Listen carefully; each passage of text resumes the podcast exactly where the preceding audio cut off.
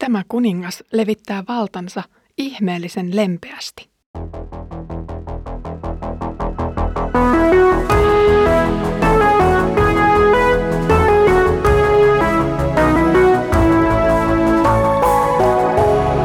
Kirjoitusten pauloissa.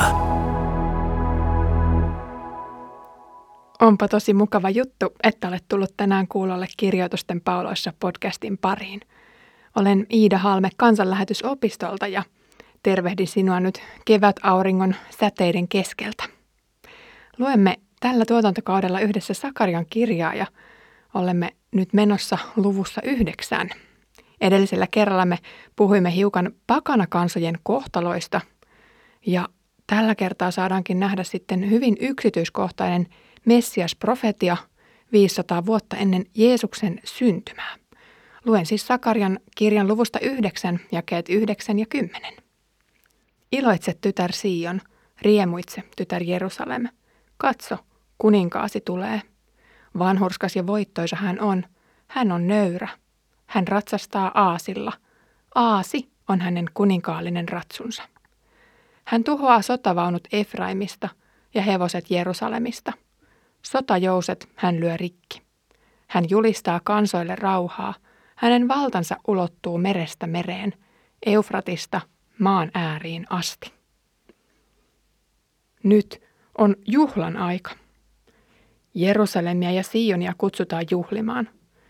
Kaiken muserruksen ja puserruksen jälkeen nähdään, että heidän oma kuninkaansa on tulossa. Kieliopillisesti termi kuninkaasi viittaa nimenomaan Jerusalemin ja Sionin kuninkaaseen. Hän ei ole mikä tahansa ulkopuolelta lähetetty kuningas, vaan näiden, Sionin tytärten veli. Samaa lihaa ja verta kuin hekin.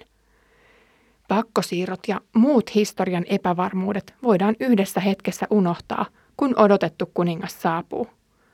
Katsotaan sitten hiukan, millainen tämä kuningas on.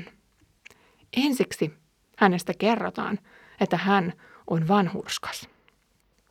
Tämä kuningas on toisin sanoen eettisesti varsin mallikelpoinen kansalainen. Hänen asenteensa ja tekonsa ovat sopusoinnussa oikeudentajun kanssa. Hän ei ole hirmuhallitsija tai tyranni, joka riistää heikompia tai polkisi kenenkään ihmisarvoa. Kukapa ei haluaisi tällaista kuningasta kansalleen. Tämän kuninkaan moraalikäsitykset nojaavat ilmiselvästi Mooseksen lakiin, onhan hän Sionin ja Jerusalemin tyttärille osoitettu hallitsija. Toiseksi tästä kuninkaasta kerrotaan, että hän on voittoisa. Hebreaksi tässä kohdassa kuningasta kuvataan voittajana nimenomaan siinä merkityksessä, että hän voittaa omansa viholliselta. Toisin sanoen, hän pelastaa heidät tältä. Sana on nyt passiivissa, jolloin tämä kuningaskin on ainakin ollut pelastuksen tai voiton tarpeessa. Hänen pelastumisensa pelastaa hänen kansansa. Tällä kuninkaalla siis on pelastus, tai hän aktiivisesti pelastaa voittamalla kansansa itselleen. Kun Kristus voitti synnin ja kuoleman vallan pääsiäisenä, hänen omansa tulivat osalliseksi tästä voitosta. Teidät on kastettu Kristuksen kuolemaan ja ylösnousemukseen. Sinun kuninkaasi voitto siis pelastaa sinutkin. Kolmanneksi tämä kuningas on nöyrä. Monet tuon ajan valtiaat olivat luonteeltaan kilpailuhenkisiä, vallan tahtoisia ja ehkä ylimielisiäkin. Tämän kuninkaan erityislaatuisuus näkyy myös siinä, että hän on nöyrä.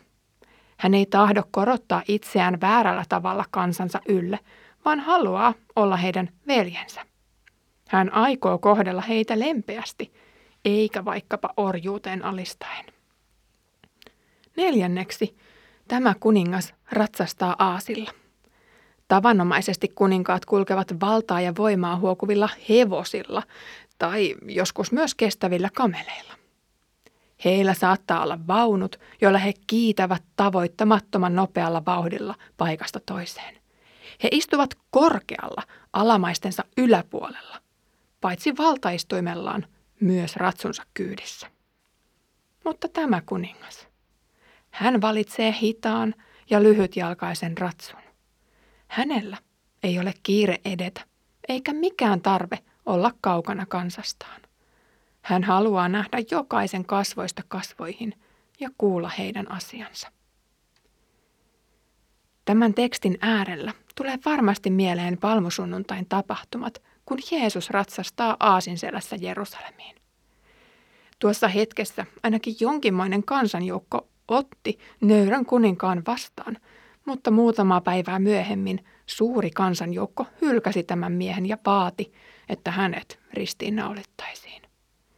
Jumalan liitossa on selvästi sanottu, kuinka Israelin tuli joka pääsiäisenä uhrata lampaansa syntiensä ja elämänsä puolesta.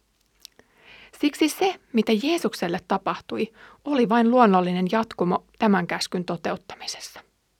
Aiemmin uhrit oli annettu vain Israelin tähden, mutta nyt Israel teurasti Jeesuksen kaikkien kansojen puolesta. Tuossa hetkessä Israel oli sokea sille, mitä oli tapahtumassa. He suorittivat uhrin tietämättä tekonsa merkitystä. Pakana Pilatuskin ihmetteli, miksi syytön mies pitäisi pistää päiviltä. Raamatun lupaukset osoittavat, että joku kaunis päivä Israelkin tulee kääntymään takaisin Jumalan puoleen ja peite heidän silmiltään lähtee pois. Silloin he näkevät Jeesuksessa kuninkaansa. Tätä odotellessa Messiaan rauhan valtakunta leviää ennen kaikkea pakanoiden keskellä. Edellisessä jaksossa nähtiin, miten pakanakansoja pyyhittiin Aleksanteri Suuren käsissä.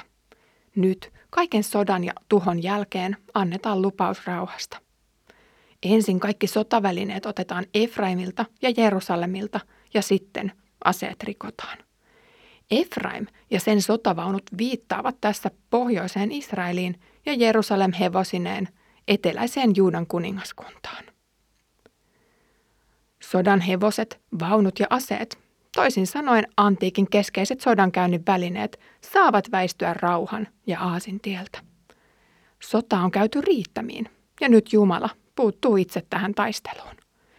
Edellisessä jakeessa kerronta eteni kolmannessa persoonassa, kun kuvailtiin, kuinka hän tulee. Nyt kerronta jatkuu ensimmäisessä persoonassa, kun minä otan ja rikon aseet.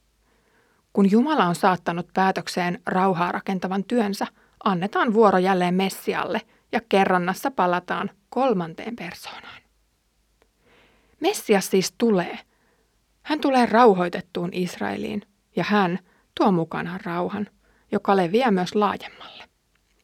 Messias tuo rauhan kaikille kansoille, jolloin kauan sitten Abrahamille annettu lupaus saa lopullisen toteutumisensa. Sinun siemenessäsi tulevat kaikki kansat siunatuiksi. Hänen valtansa ylettyy merestä mereen ja maan ääriin asti.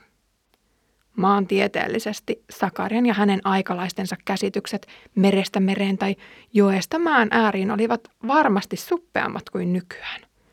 Merestä mereen saatettiin tulkita esimerkiksi punaisen tai välimeren ja kuolleen meren väliseksi alueeksi. Tai ehkä oli kuultu kertomuksia maailman äärien merestä, kuten Espanjan, Intian tai Afrikan rannikoista. Joka tapauksessa sanonnalla halutaan viitata merkitsevän kaikkea tunnettua maata ja sen asukkaita, eikä pelkästään enää vain valitun kansan pienehköä joukkoa.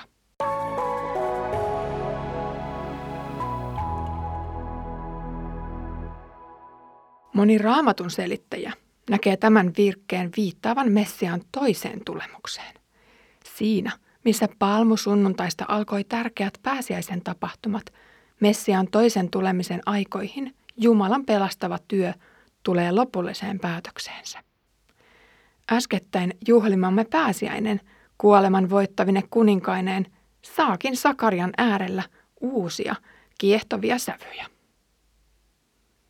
Kiitos kun kuuntelit tämän päivän jakson kirjoitusten pauloissa podcastista. Oli ihanaa katsella yhdessä kuningasta, joka tuo rauhan valtakunnan koko maailmaan. Ensi kerralla joudumme hiukan synkäämpiin tunnelmiin, kun nähdään veren virtaavan ja Väitetään, että tällä kertaa aseista riisutut Jerusalem ja Efraim joutuvat toimimaan Jumalan aseina. Mutta siihen asti Herramme Jeesuksen Kristuksen armo, Isän Jumalan rakkaus ja Pyhän Hengen osallisuus olkoon meidän kaikkien kanssa.